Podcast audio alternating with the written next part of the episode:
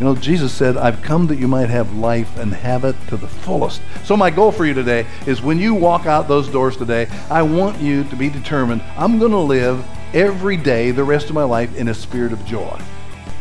You want to be joyful?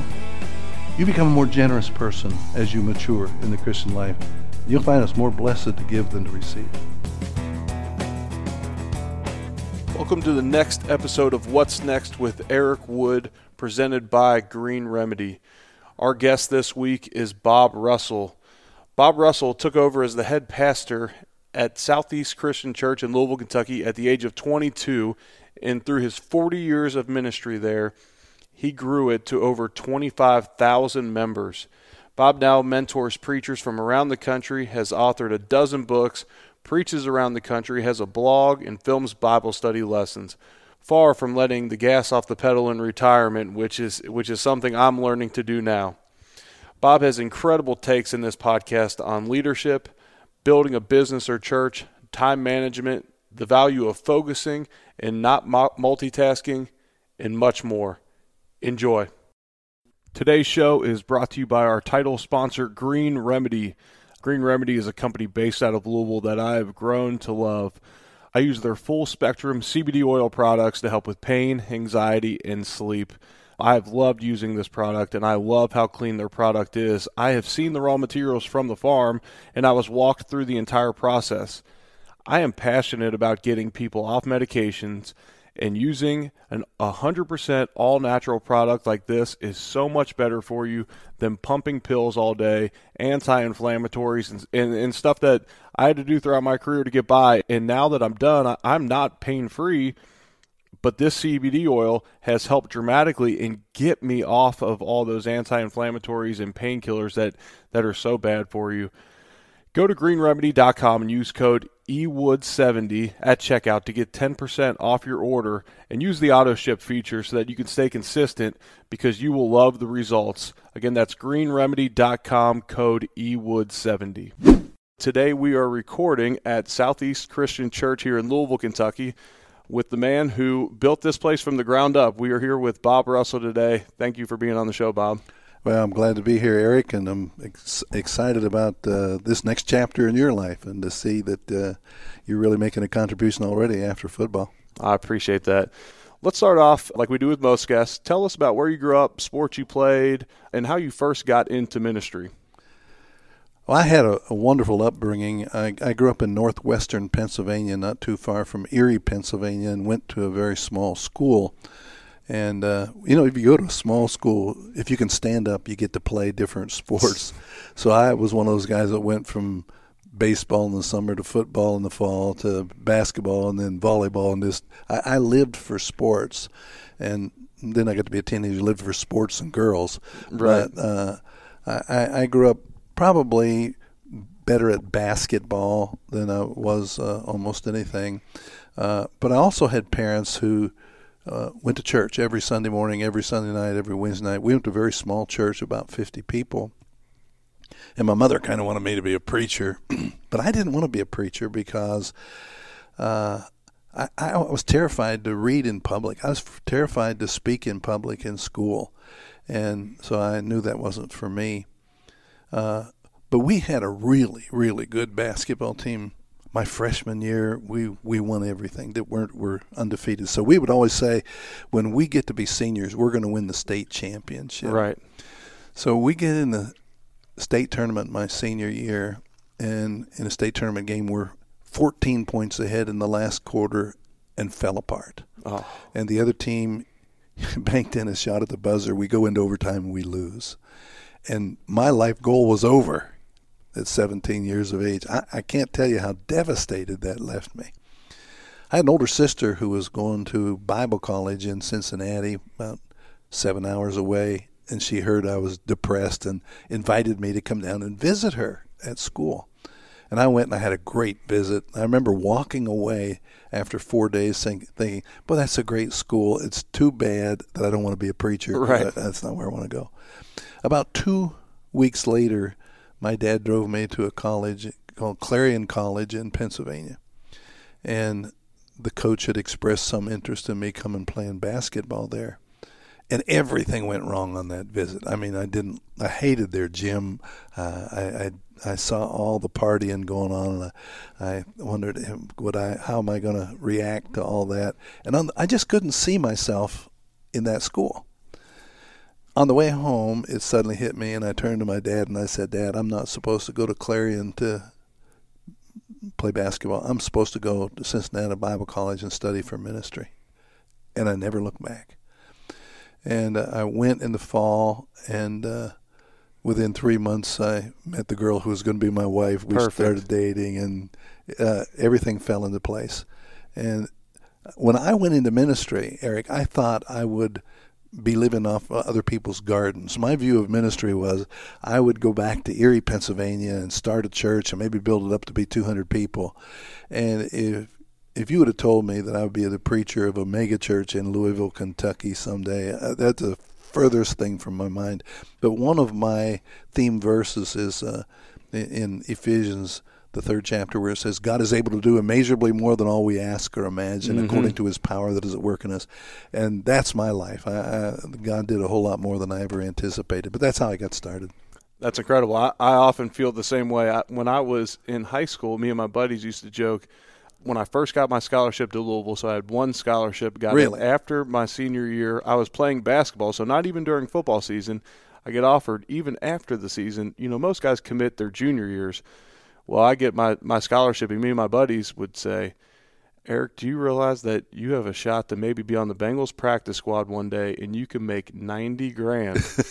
and then you can go get another job because you know in our minds if you're only on the practice squad you only got to work a few days a week and you uh, truly ignorant thinking based upon how many hours those guys truly work but that's where i thought That's i was going and then just got unbelievable opportunities one after the other and it ended up working out but but i love that verse and i honestly feel the same way about my life You know, you hear people say, I've got all these regrets. I had these dreams and I never achieved them. And it's the opposite for me. right I, I so much more happened than I ever anticipated. And evidently, it's the same with you. You never envisioned uh, playing the Pro Bowl someday. no, absolutely not. And um, and I think early on in my college career, when I got some early success, it became a little clearer that maybe I had a shot at playing at the next level. And then even heading into the NFL, there were times where I felt, you know, maybe I don't belong in this field, or maybe I'm not one of the top guys. And, and that self doubt,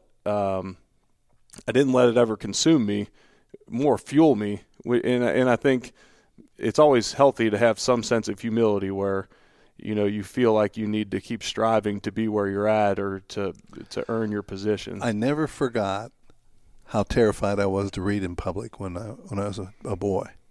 And when I'm preparing a sermon and going to stand up in front of thousands of people, uh, I'm I'm still thinking I better be ready, or I could I could get that same terrified feeling again. yeah, I've felt that in my own sense with public speaking or or even recording a podcast.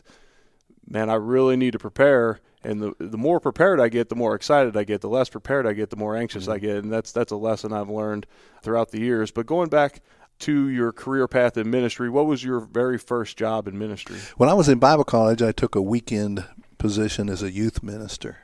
I was a minister to senior high young people. And I did that for about two years, long enough to know I didn't want to do that the rest of my life. And then I took a weekend church just outside Cincinnati. I would go out on the weekends and preach to this little church of 70 people. When I graduated a year later, I said to this country church, I don't want to be a bivocational preacher. Would you consider hiring me full time? And for a hundred years, they'd been a weekend church. Well, they had a two-hour elders meeting, and they finally decided that they would hire me full time. They were giving me fifty dollars a week to come out on Sunday, and if I would come full time, they would give me seventy dollars. I was worth twenty dollars those other six days. but that was my beginning, and it was an ideal place to begin because they weren't accustomed to having a preacher on the field. So every week I had a lot of uh, private time and time to study without a lot of people interrupting me. And I established a, a schedule in that first year of ministry that went stayed with me really the rest of my life. Is that the schedule that I've heard about? The 7 a.m. to noon studying and writing time. Exactly. Well, my first Sunday at this little country church, or my first Monday, the uh, my wife left for work at seven thirty, and I sat at the breakfast table. Nobody's going to phone me. There's no office at the church. Nobody's going to stop by. And I thought, what am I going to do with my time? And I thought, you know, I may be establishing a pattern here that'll stay with me the rest of my life. I better be disciplined at this point. And so we had a little room we called the study, and I said, if, if I'm not in that room by 8 o'clock in the morning, I'm late. And so from 8 o'clock until noon, which is my alert time during the day, I wrote a sermon without any interruption. Now, when I was in Bible college, I could write a sermon in four or five hours, maybe three hours if the chapel speaker had been real good that week.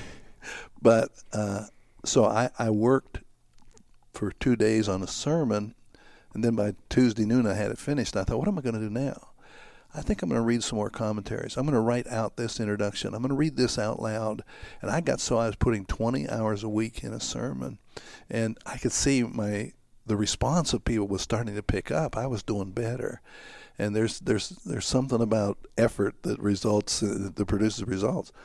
So when I came to Southeast a year later, I was 22 years old, but I had that habit. And boy, there's all kind of people at church, all kind of interruptions, all kind of phone calls. But I told the secretary, look, I'm going to study uh, from when you get in here. I'm already in here from eight to noon, and no interruptions unless it's emergency and that stayed with me the rest of my life. That was my priority in, in ministry.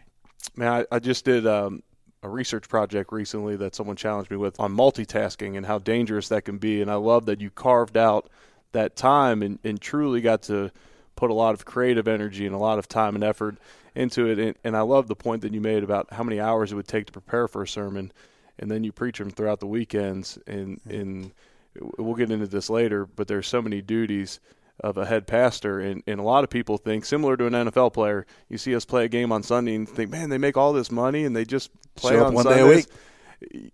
Is that something that you've const- that that you've always had to kind of be aware of, or or just know that other people were going to think that about a pastor and not truly understand everything that oh, goes I, into first it? of all, I just laugh at, and they'll say, "All you do is work one day a week." I said, "Not only that, it's just about two hours." Right. yeah, but, but you mentioned something that I I do uh, now mentoring groups for preachers and uh, talk about multitasking.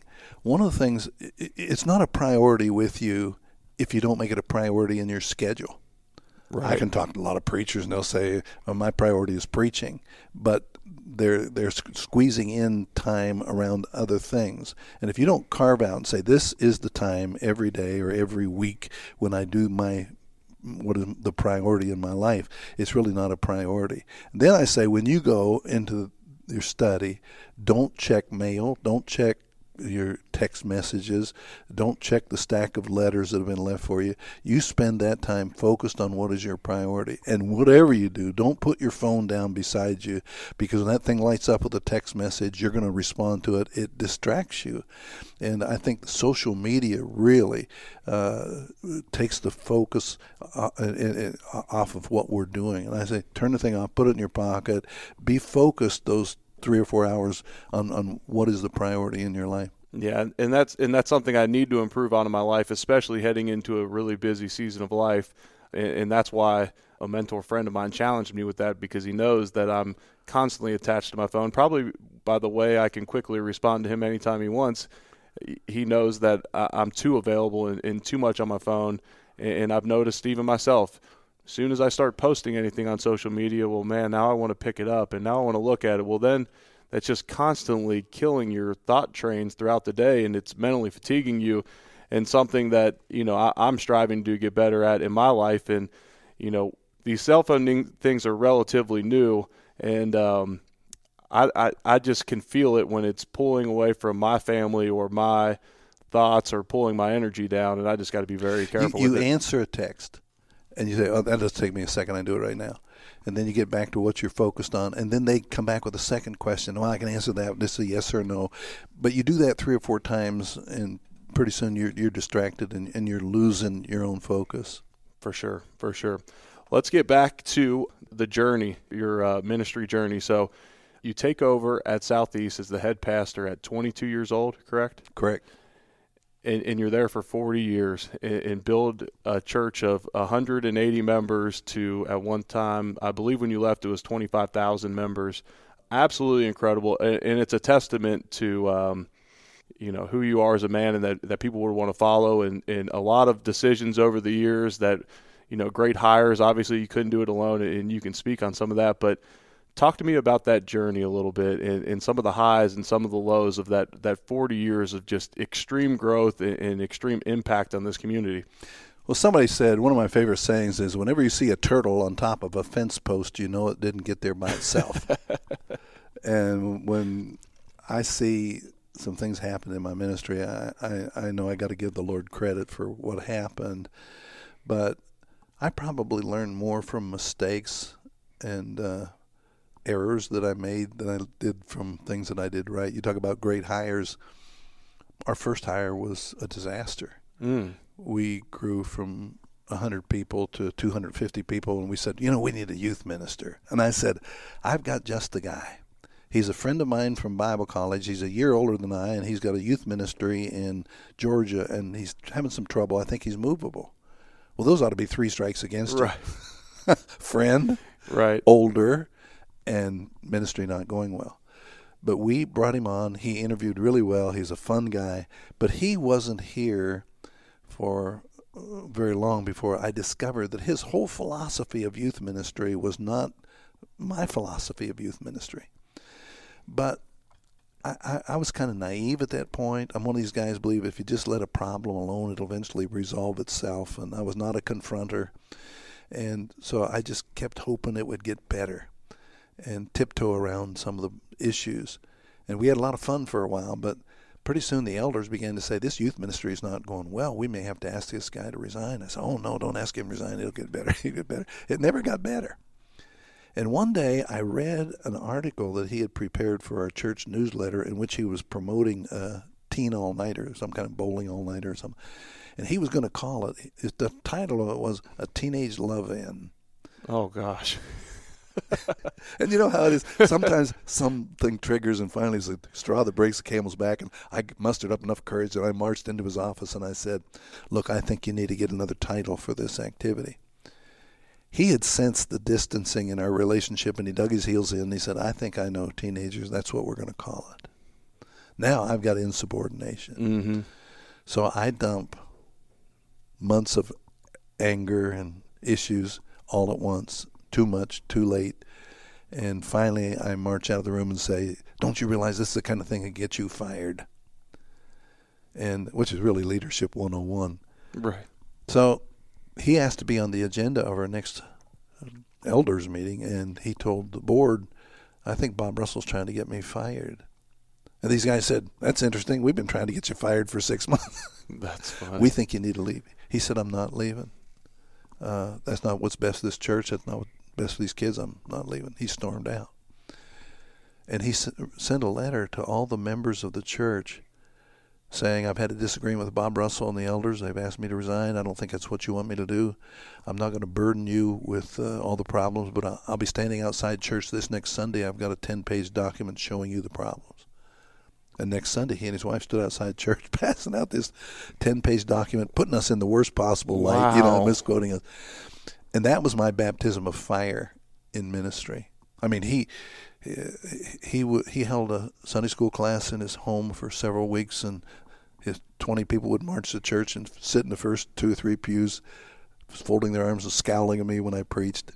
You know, people look at a great church sometimes think you don't have problems. Every organization has problems. Right. And whether you make it or not is not determined by whether you are, have no problems, but how do you handle problems. And it just so happened, Eric, while that was going on, a church from Cincinnati in the Bridgetown area of Cincinnati called me and said, Our preacher has retired. We want to hire you. So I went to our elders and I said, Hey, I got a chance to go. I know I'm at the center of this controversy. If you think it's best for this church for me to leave, I'll leave. And they said, No, to the person. All seven of our elders, lay leaders, said, We want you to stay. We're going to work through this problem. I came home like two nights later, and there was my first ever color television set sitting in our family room. There's a little note on it that said, uh, This is a gift from the elders. Uh, we're not trying to bribe you, but we want you to know we love you. we, hope you stay. So they, they bribed me into staying, and I worked through that problem. But it, I became at that point a different leader. I learned the value of confronting. That uh, if you've got problems, I used to have a friend who say, if you got problems, you got to decide whether you got measles or whether you got a malignancy. If it's a measles, measles, just wait; it'll go away. But if it's a malignancy, the sooner you confront it, and get taken care of, the better. Right. And it's a job of the leader to be perceptive enough to say, "Am I just reacting about some selfish thing or some ego problem of my own, or is this a problem that's going to affect everybody?" And but I became a confronter, and if something bothered me, I'd sit down and and get it right. Somebody said, uh, "Keep your accounts current." don't let things build up. And I'd let things build up. So at that stage, at probably 28 years of age, uh, I learned from that mistake to be a, a, a, leader who would confront issues and not uh, let them build up. Yeah, that's incredible, and that's an incredible lesson in itself. Had you taken that Bridgetown job, you might have affected my life even earlier.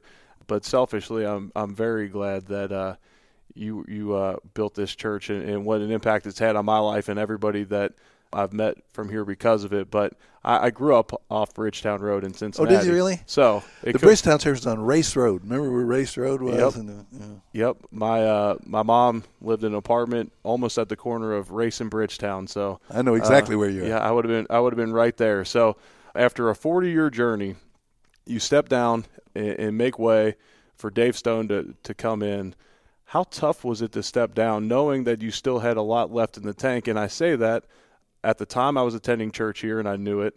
And then I've seen you speak since, and I've heard you on podcasts that you've done from sermons around the country, and, and I know you could still do it. You could still be leading this church. How tough was it to, to step aside at that time? You know, surprisingly, by the time I got to the passing of the baton, it wasn't nearly as hard as I thought it would be. Maybe for a couple of reasons. Somebody said uh, something's not uh, it's not so hard to let go of something if you remember it wasn't yours in the first place. And I, I never felt this is my church. This is this is the Lord's church. But I picked out a date, probably five or six years in advance, and I said when I get to 2006, I will have been at Southeast for 40 years. The children of Israel put up with Moses for 40 years. That's long enough for these people to put up with me. And I wanted to have another chapter in my life where I could do some other things. Mm-hmm. And I would say, well, I'm going to be 62 years old, and I, I would like to have uh, some time to mentor some younger preachers. I'd like to have some time to travel and speak and to get out from under the pressure that I was experiencing. So when that day came, uh, I stayed till the last person came up and said goodbye at uh, two o'clock in the afternoon. I walked to the car with my wife. We looked at each other and exchanged high fives, and I drove off. I had a, a professor in Bible college who said something I never forgot. He said he, he looked at his life in terms of chapters. He said, My first chapter was education. My second chapter, I was a preacher. My third chapter, I'm a professor. My next chapter, I'm going to be a writer. He said, Now, it's okay to go back and review yesterday's chapter, but don't live in yesterday's hmm. chapter. Mm. And there comes a time when you say, That was a good chapter, or that was a bad chapter. But you, you, you, you, you close that, and I can go back and review it. I, I love coming back to Southeast Christian Church, but I mean, I, I changed uh, I changed vision at that point. Uh, I, I, I also had a younger guy, Dave Stone, on staff who was capable of doing it. And if I had stayed another six, eight years, I would have lost Dave Stone mm-hmm. because he wasn't going to sit around, and, and, it wasn't fair to him to ask him to sit around and wait. So I just felt the timing was right, and we'd really uh, calculated this and prayed about it. And when the time came, it was a lot easier than I anticipated. That's neat, and I, I, love your point that you made on the next chapter, and, and I think that's where a lot of guys coming from professional sports, coming from the NFL, get in trouble because you try and emulate what you had in the NFL. You know, people always say, "Well, I missed the locker room. I want to emulate that in a different way, so I, I got to get in this occupation because then I'll be around the guys again, and I'll build a community." Just accept that chapter for what that's it was. Great and then move Yes. on. And someone said that to me recently, and it made a lot of sense. A man by the name of Trace Armstrong, who's who's now who took a very long NFL career into now he's probably the top um, coaching agent in the NFL, and that's his next chapter. And uh, he said, just just find out something you want to do and just go after it and try it. And if it doesn't work, figure it out. But but that was a chapter of your life. Appreciate it. Get together with the guys and tell stories about it, but don't live in it. Don't try and recreate it because you can't. Two weeks ago, I was asked to go to a place in Missouri because the preacher, after 37 years, was uh, retiring. And he told me, he said, I have had a, a, a recurring nightmare that I'm falling and I have nothing to grab onto. And I said, Well, how would a psychologist interpret that nightmare? He said, It's easy. He said, I, I'm my whole life is wrapped up in this church, and I'm I'm leaving this weekend, and I've got nothing to hold on to. But I think whenever you're going to make a transition, you better transition to something and not just mm-hmm. from something. And one of the things that made it easy for me is I say, okay, here are my goals when I get out there. I want to do these Bible studies for small groups. I want to do this uh, blog and some things I was looking forward to doing. And I, I think it's a lot easier to make a transition when you say, okay, I've got something to go to.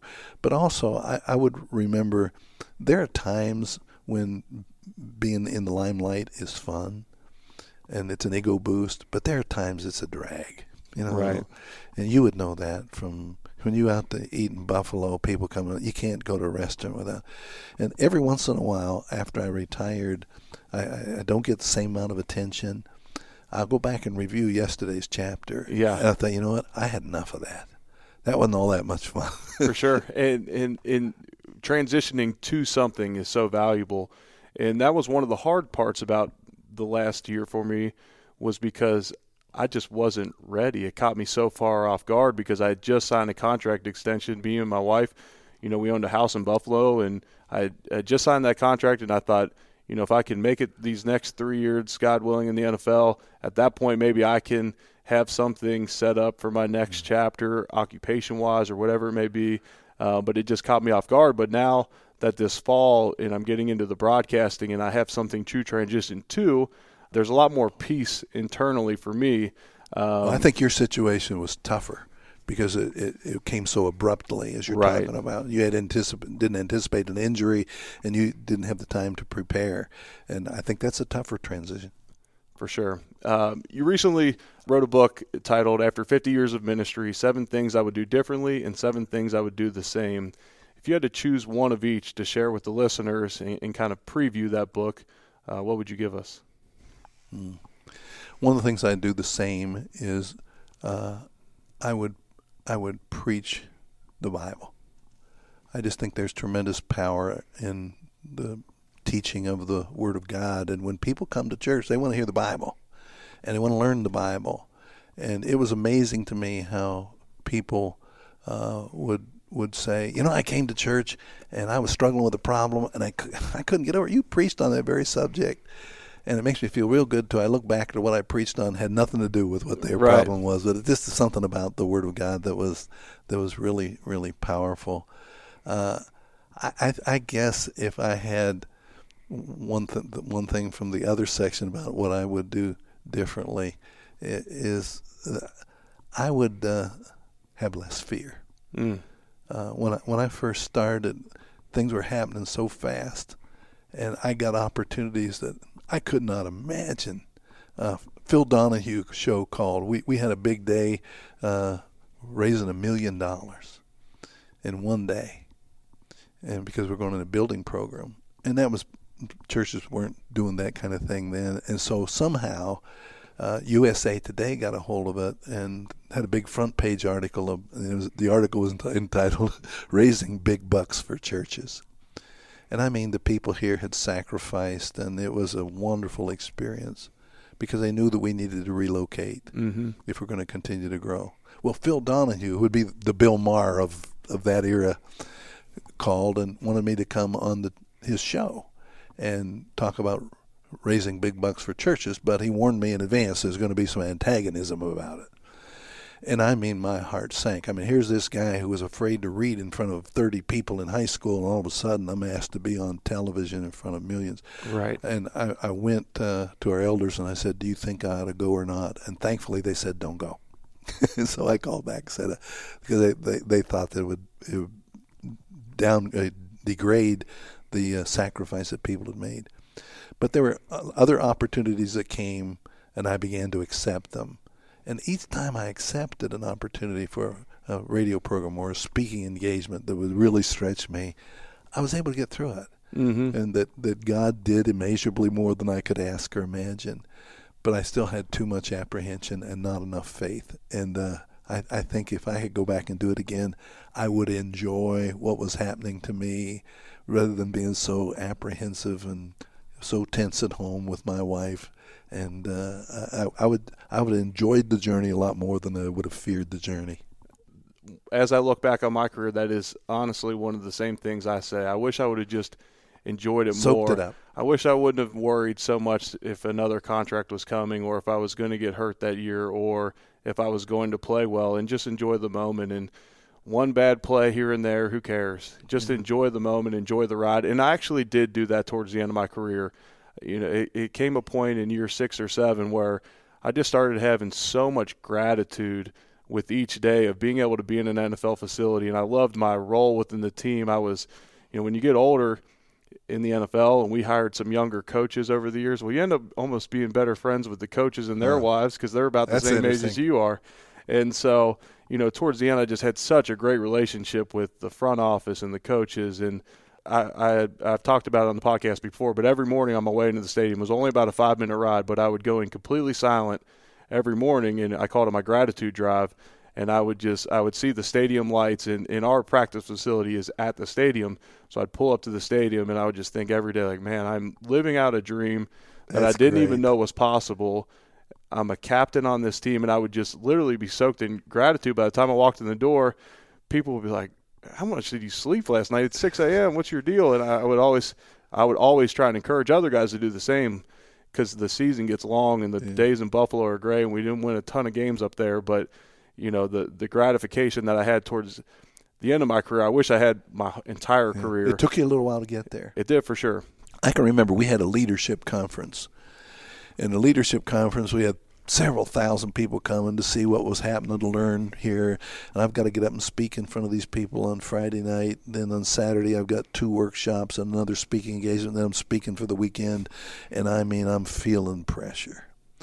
And I come down and hear these masses of people sitting in the seats getting ready and they're excited and I'm just tense. Do I have anything to say to these people that's going to help them?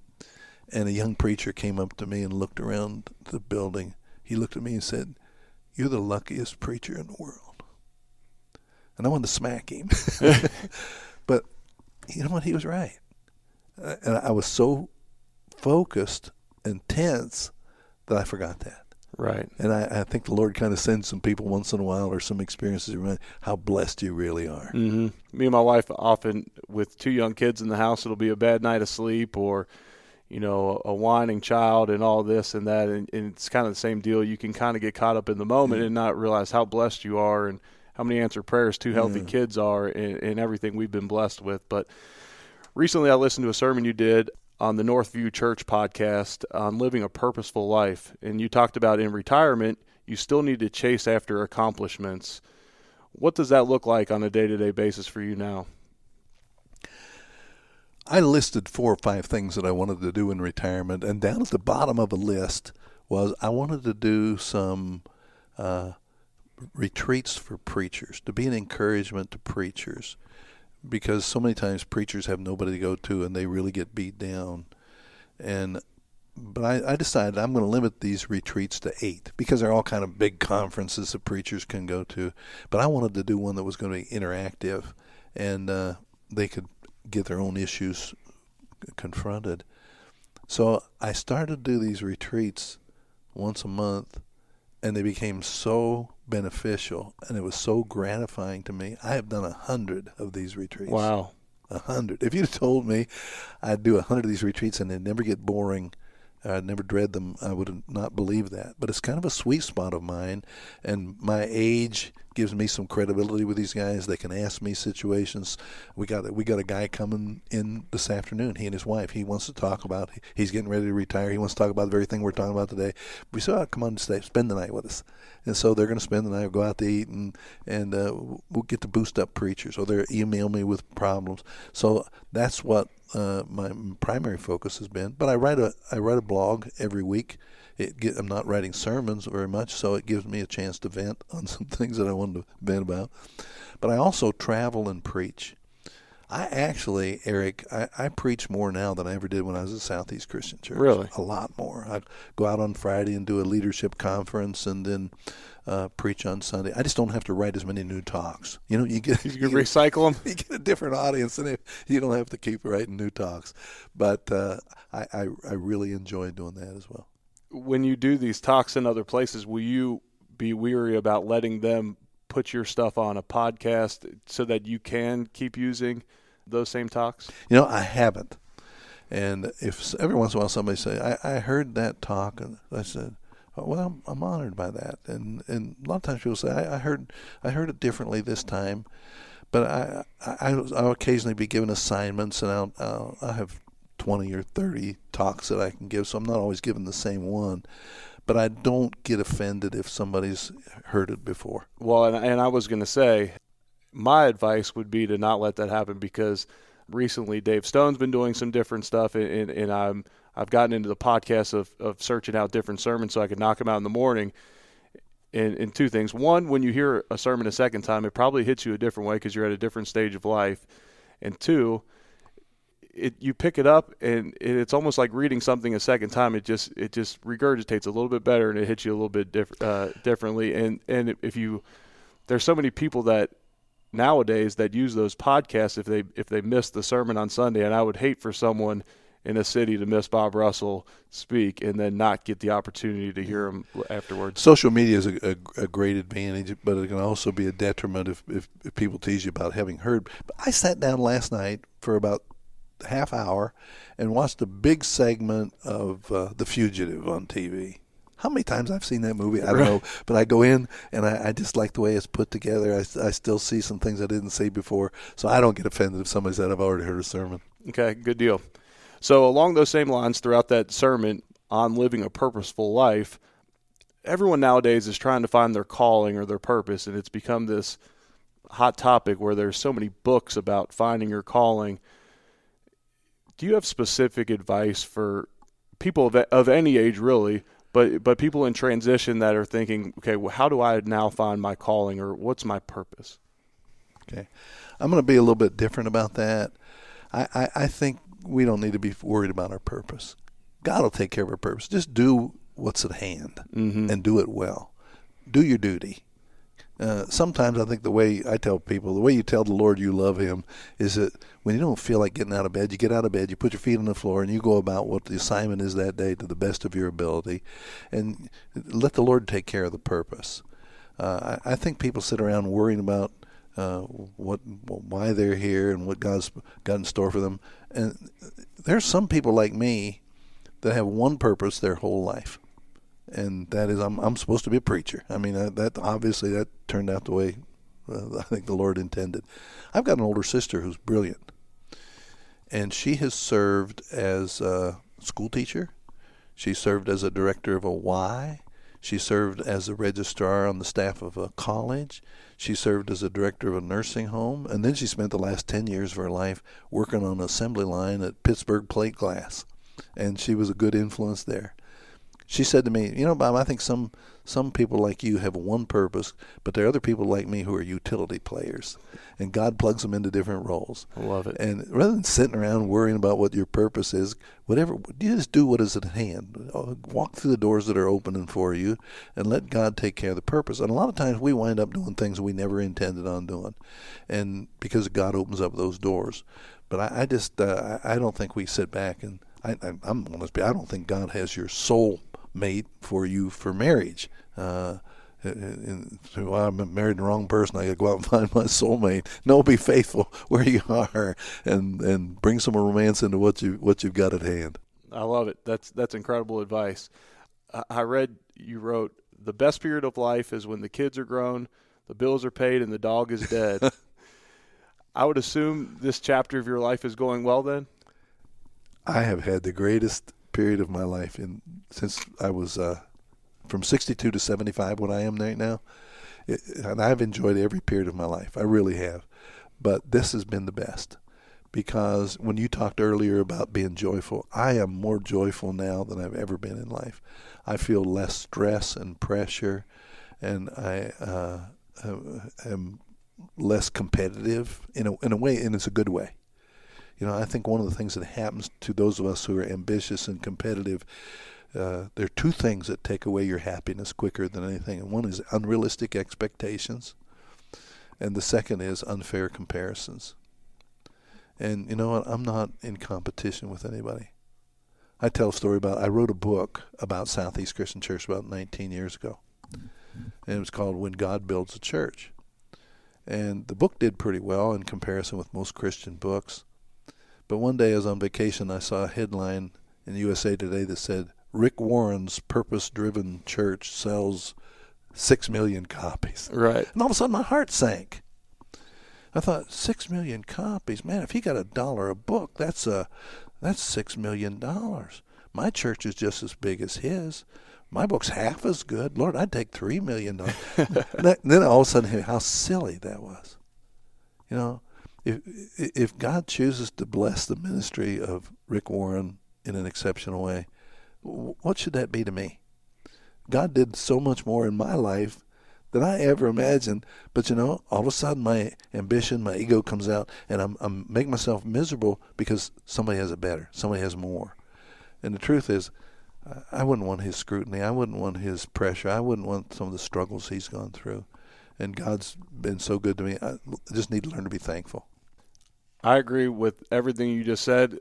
The the times of my life where I can't find contentment are generally when I'm comparing myself, comparing my career to somebody else's, comparing my possessions, comparing my appearance, which is very easy to do nowadays in social media in the day and age of social media because you only see people's best, you know, and, and you get it in your face at a rapid fire. Usually, you're you know in the past you would only be comparing your stuff and, and everything else with the people that you interacted with.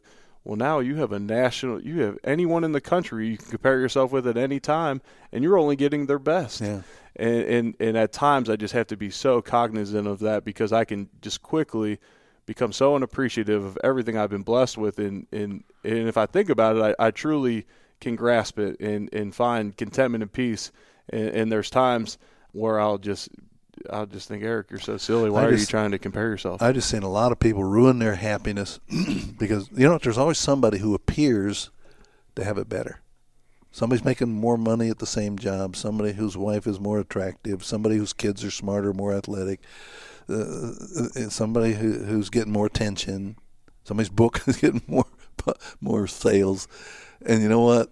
If you got to be the lead dog, uh, you're going to be miserable in life. So when you say, you know what, I'm pretty content. When Paul, the Apostle Paul in the Bible said, I've learned to be content whatever the circumstance. I can right. do all things through Christ who strengthens me.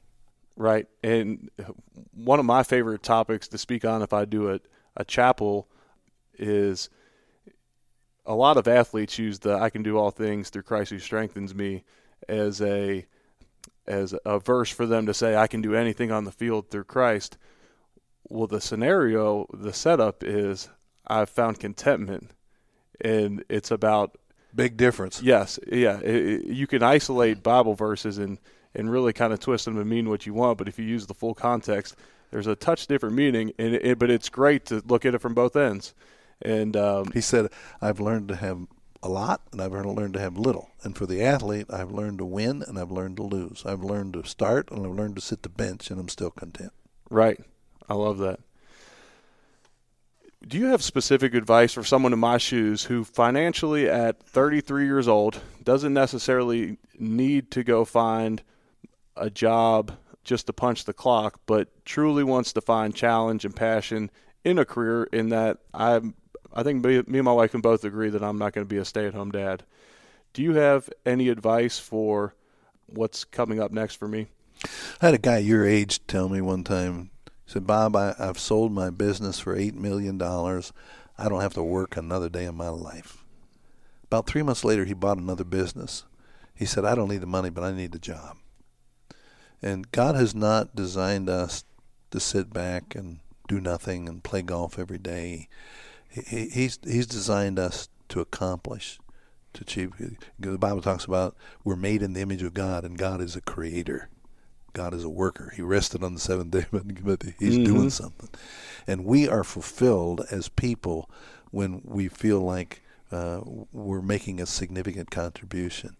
I do think when you've got the place where you have enough resources that you need to be a wise steward and make sure that, like, unlike some athletes who made a lot of money, you don't squander it away.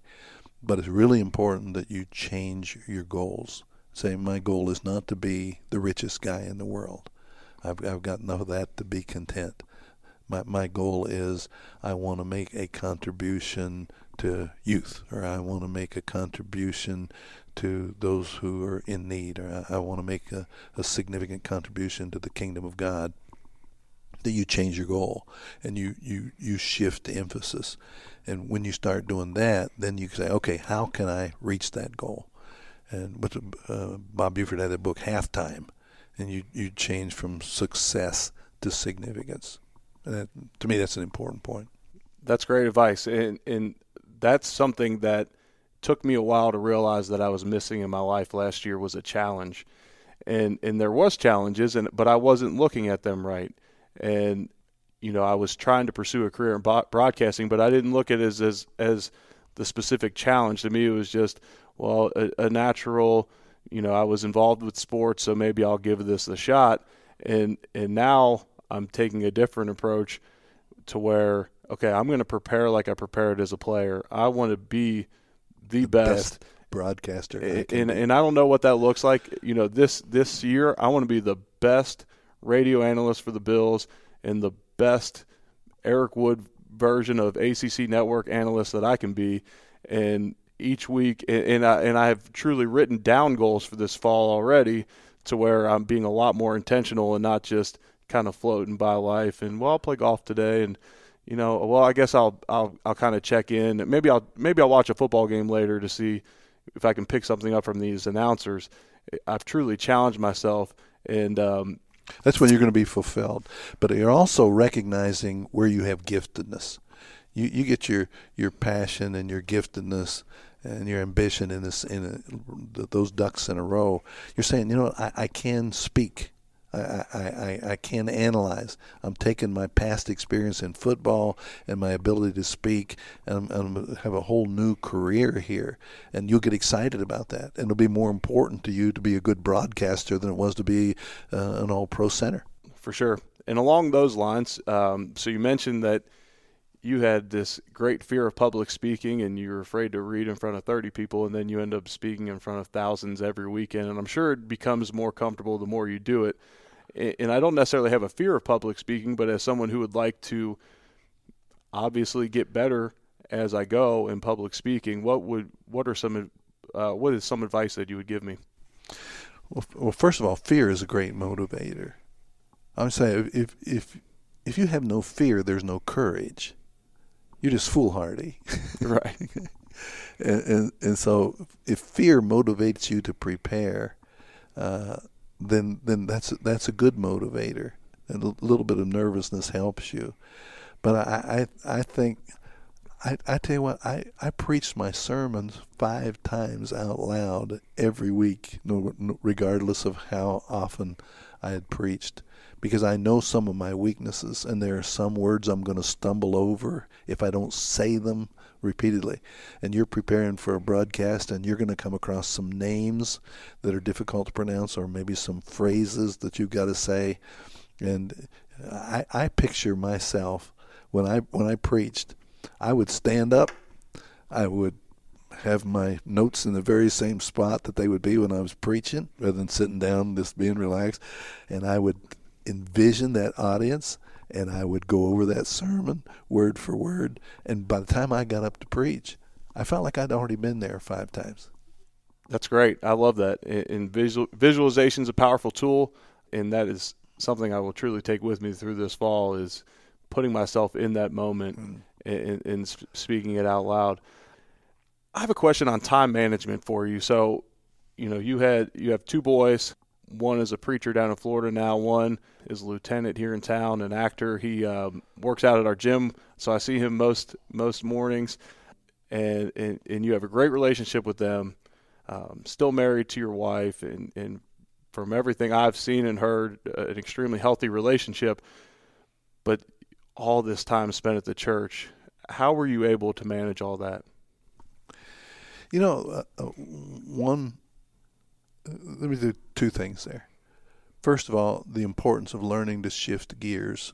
It's not just uh, time that we spend with people, but can we shift gears and say, okay, I'm compartmentalizing my life. And I reached a point where I said, okay, I leave the church at 4:30 or 5 o'clock in the afternoon, and it's time, Lord, that's the best I can do. I got some letters I need to answer. I've got a little behind on my message. I'm going to get up early tomorrow, but that day's over.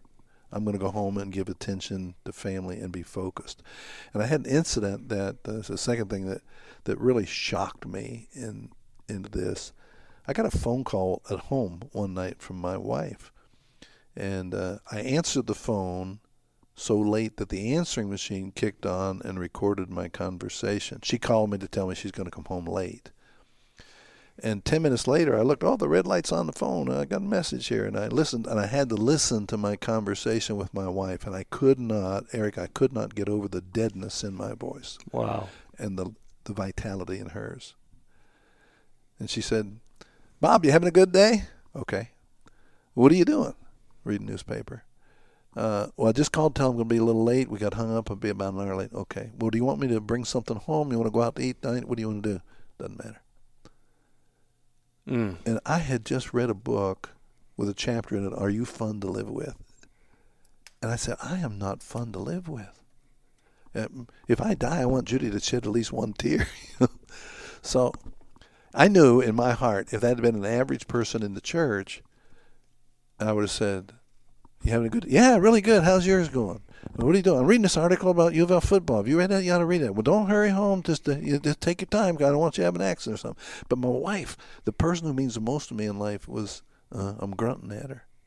So I decided that's got to change.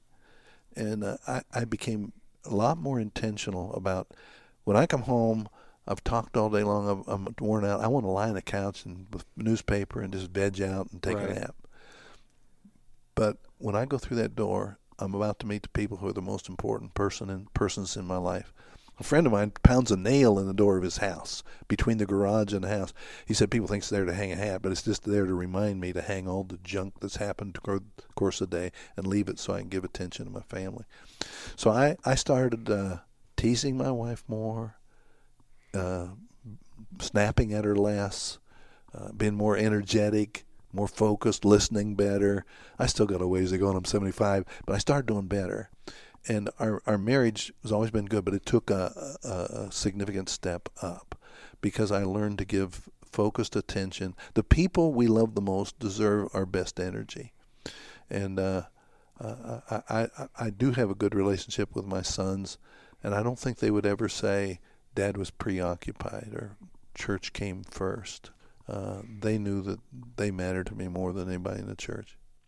That's incredible advice and, and something I will take to heart. And, and on self reflection, I've I've noticed the same thing in my life. I you know we own a gym here in town, and I'm always up there trying to uplift the employees, and you know I'll give everyone the time of day because I want them to come back. And you know at our men's group at church, you know, if I'm if I'm leading a group of 25 You're guys, energetic. I gotta, you know, I'm intentional with them. I'll mm. follow up with them on something, and then you know, I'll just it's so easily you can you can cheat your wife and your family out of time and energy because you feel like you can, although you shouldn't.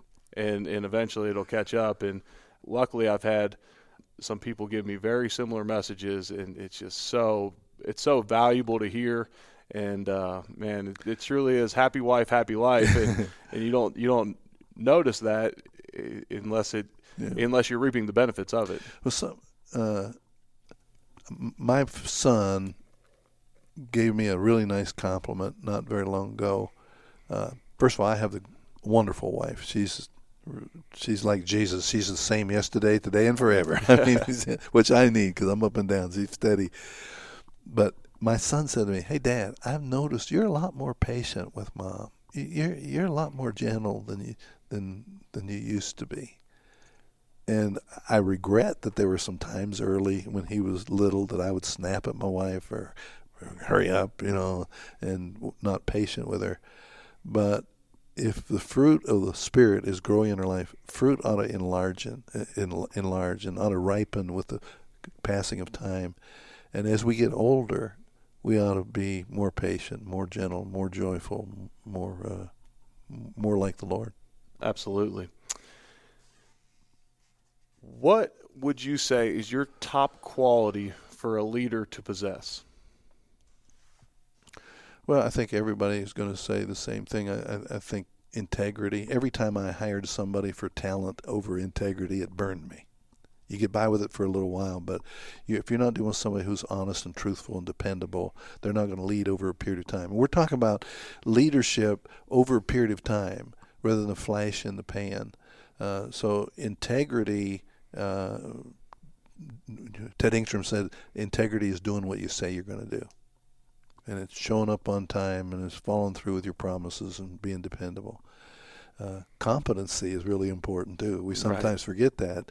Uh, just because a person's honest, that doesn't mean right. they, they play center for the Buffalo Bills. You know, you, you better have some competency there, uh, and the ability to inspire. Mm-hmm. Uh, to to there there are people you put in a position of leadership, but doesn't make them a leader. Right. It, it's it's a it's a gift. You can give me a guitar and tell me I'm the worship leader, but I'm not the worship leader. And you can give somebody a title and say you're now a leader. That doesn't make them a leader. There's got to be some giftedness there, the ability to inspire. You asked me for one quality, and I'm giving you four. No, and, and, and I assumed I, I would get more than one. It's tough to pinpoint one but vi- to be able to cast a vision, to be able to to be perceptive. Like Wayne Gretzky once said, what made him such a good hockey player, I skate to where the puck is going to be. And uh, I'm sure from playing football, you, you, you anticipate what's coming next. You you, right. you, you, you, you, you, you, you can see on the field what's going to happen before it happens. And I think that's a essential quality for a good leader is is to be able to skate where the puck is going to be, to anticipate, okay, this this is what's going to happen. I'm going to either avoid it or I'm going to encourage it. I'm going to prepare for it. That's great. What would you say, looking back, was the most difficult part of being the head pastor of a mega church? Because there's so many people that, you know, like we mentioned earlier, see it and they don't understand the time commitments and the weddings and the funerals and the church, the hospital visits and, and all that comes into it. Yeah.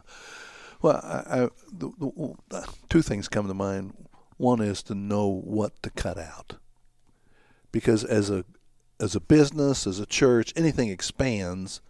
If you if you're still doing the same thing that you did when it was half that size, you're you're going to be exhausted and you're not going to be effective. So you got to determine what the priorities are, and then and be willing to cut out and uh, to say uh, that's not my job anymore. I can't spend time doing that.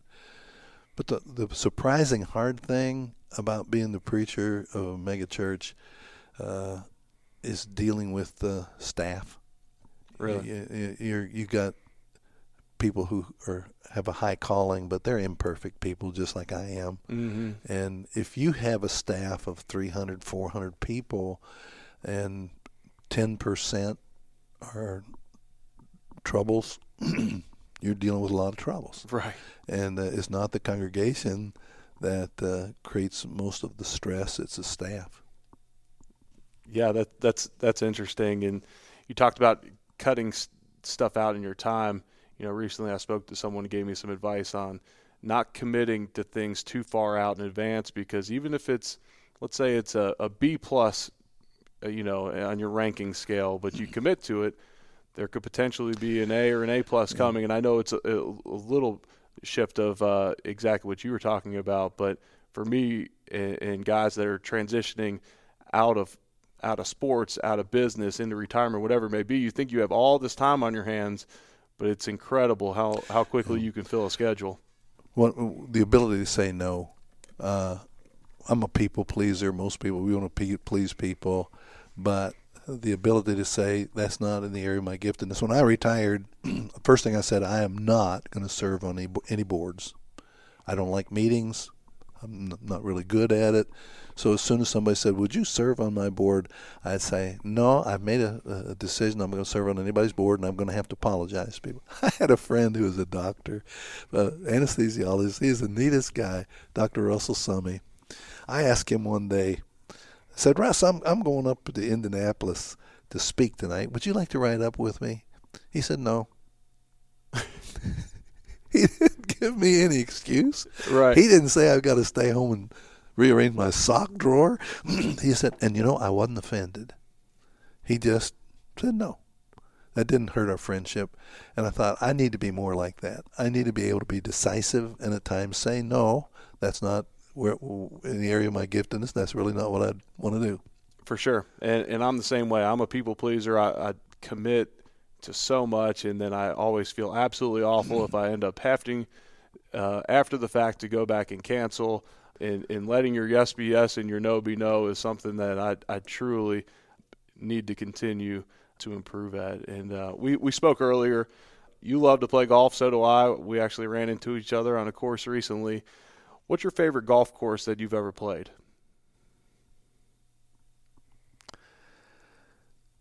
I got to play Augusta. wow. And uh, that was uh, a thrill. but Eric, if you ask me, what would be your most fun at playing golf? I can go with three strangers and play Augusta, or I can go with three friends and play uh, public course. I would choose today to go with my three friends and play a public course. That's because you've played Augusta. but there's something about the people you play with that's more important. Now, if I'd never played Augusta, right, I would say the one time I'm going to go play Augusta. But as bad a golfer as I am, I got to play Augusta, and that was that was a tremendous thrill. That's special. I I would love to one day play. I, I went to the Masters a couple years ago, brought my father-in-law. We had an absolute blast, and now I, I have the absolute biggest itch to try and get on well, there. I bet you day. do as well as you play. I bet I bet you want to play in the worst way. I do, but but we'll see. Hopefully one day. But uh, if any of the listeners right now have, I, I, am available. I am in. Um, that is an A plus engagement. It will be on my books immediately. Let me tell you how I got to play Augusta. I had a guy called me from Columbus, Ohio, and he said, Bob, I have been listening to you preach on the radio, and I've just really benefited from your messages. And there are three of us who get to go. I can't explain how, but once a year we get to go play Augusta, four of us. But a guy has dropped out this year. Would you come and play with us? I said, Oh, I'd love to do that but I looked at my calendar and I was scheduled to give the commencement address for a small Christian school that had nine graduates on that oh. day. And I'd already chosen to announce my subject was integrity. Oh. so I told the guy I couldn't go. And I used it as a sermon illustration. The this big sacrifice that I'd made. Right, right. And a guy came. He felt so sorry for me. A guy came and said, "Look, uh, I'm going to take you to play Augusta." And that's how I got. I, I whined and cried about having to sacrifice, and somebody offered for me to go, and it was that was a thrill. Well, that's incredible. I'm I'm glad you had the opportunity to do it. That that is truly special, and for a big golf fan, that is the absolute mecca. Mm. That is awesome. Um, so each week we do these recurring questions. It's fun to compare answers. These can be as short or as long of an answer as you want them to be. If all jobs in America paid the same, what would you do for a living? Well, I, I would be a, a, a preacher. Uh, I, I've loved doing that. But if I had every job paid the same, I, I would be a baseball announcer. That's cool. What's your favorite book besides the Bible? Oh, uh, I have a book, Born Again by Chuck Colson, that's meant an awful lot to me over the years. Uh, my, my favorite book is always the last one I'm reading and uh, I'm reading a book right now by Michael Medved on the uh, miracle of America, and it just amazes me that the hand of God was on the beginning of this country, and now we want to say that America is not exceptional. But uh, I'll tell you what, when you read some of the history of America, you realize the, the, the providence of God was strong in the beginning of this country. I'll have to check both those out. I I, I enjoy a good book, and I'll I'll definitely do that. If you knew the listeners would do anything you tell them to do right now, what is one thing you would tell people to do? I, I being a preacher and believing at the core of my being that uh, salvation has come through Jesus Christ. I would encourage people to study the the Gospel of Luke and uh, evaluate who Jesus is and draw a conclusion. Did Jesus Christ raise from the dead? If Jesus Christ came back from the grave, and that's true, that means that he is Lord of all. Right. And that his word is true. And if you conclude that, then everything else falls into place. Uh, it's kind of like when you button your vest. You get the top button off, every button after that's off. You get the top button right, everything falls into place. So I would earnestly, with everything in my being, encourage people to read about the life of Jesus Christ and make a decision about his resurrection. Beautifully said. What has been the most exciting part of this new chapter of your life? Well, without a doubt, it's very rewarding to me to know that I'm helping preachers, that I understand the things that they go through, the struggles, the joys, the pressures, the temptations, and to have preachers come to me and say, I would have dropped out of ministry had I not come to your retreat. Wow. Or that retreat came at a time, and here's what's happened since then. That's been really rewarding. That's great. What is your favorite restaurant in Louisville? Ruth's Chris. That's this is absolutely terrible, but that's my three-year-old daughter's favorite restaurant too. but see, he's got expensive taste. But and, and that's a that's a special occasion spot in our family. But her favorite food there is the bread and butter. it's unbelievable. So her birthday is. Oh, that's one. You're gonna take her to Ruth's Chris. Yep. Yep. Get her all the bread and butter she can I eat. I know it. And it, bread and butter and a kid's meal will be out the door with a light check. Uh, It's amazing what little children do to us. I know it is, and and we pass it on our way to her preschool, so she sees the big building, and I'm sure she recognizes. I'm it. sure that has half the reason that that's her favorite restaurant. What was your first car? My first car was a '56 Ford Fairlane, blue and white, with a little bit of rust on the back fender. Nice, very nice. Who's the most famous person in your phone? Probably Mitch McConnell. It's a good one. What was your first job? My first job was working in a nursery, uh, hoeing uh, weeds, and the weeds were knee high, and I got eighty cents an hour. Was that minimum wage then? I don't think so.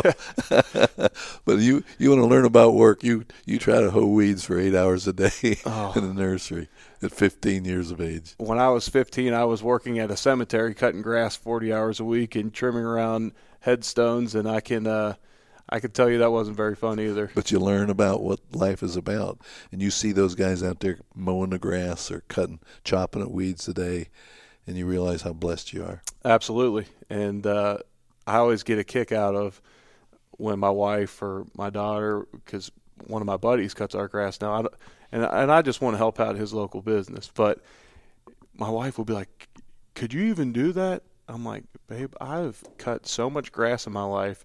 For two years, I worked at a cemetery, and all I did was cut grass for 40 hours a week. I choose not to cut grass, but I, I, I assure you, I can cut the grass if I needed to.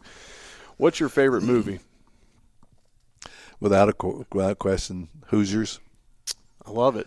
That you know that was the era that I played basketball, and uh, I played in some of those gyms about that size, and I can almost I mean, superimpose a name of a fan or a coach or a player on everybody in that movie. I just I, I, I can't watch it without almost tearing up every time. That's incredible.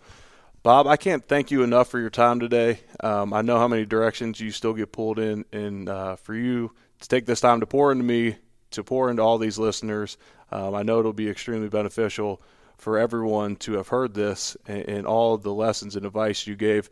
Where can people keep up with you on social media, and what is the website for your blog? The website is uh, just simply bobrussell.org, and my blog comes up Okay. to that. And I'd appreciate it if they'd read that. That'd be that'd be great. But let me say to you, Eric, how really proud I am of you. I I watched you play in college and develop, but to see you mature as a person and it. to have the kind of Christian testimony that you have in this community and the respect that people have for you and your walk uh, has been amazing. Any, no, I started to say anybody can play football, but a lot of people can play football, Mhm.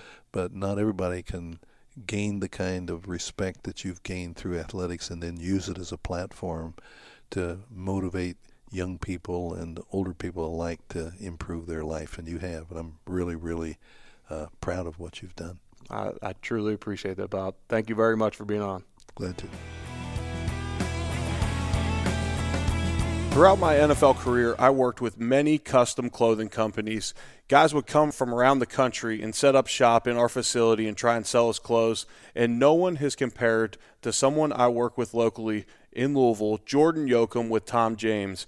He is an expert concierge that can save you time. You know, I don't even have a full time job right now, and it's hard for me to go to the mall and pick out clothes or to order something online, and it generally doesn't fit. And then I either got to go get it tailored or me and my wife got to go send it back.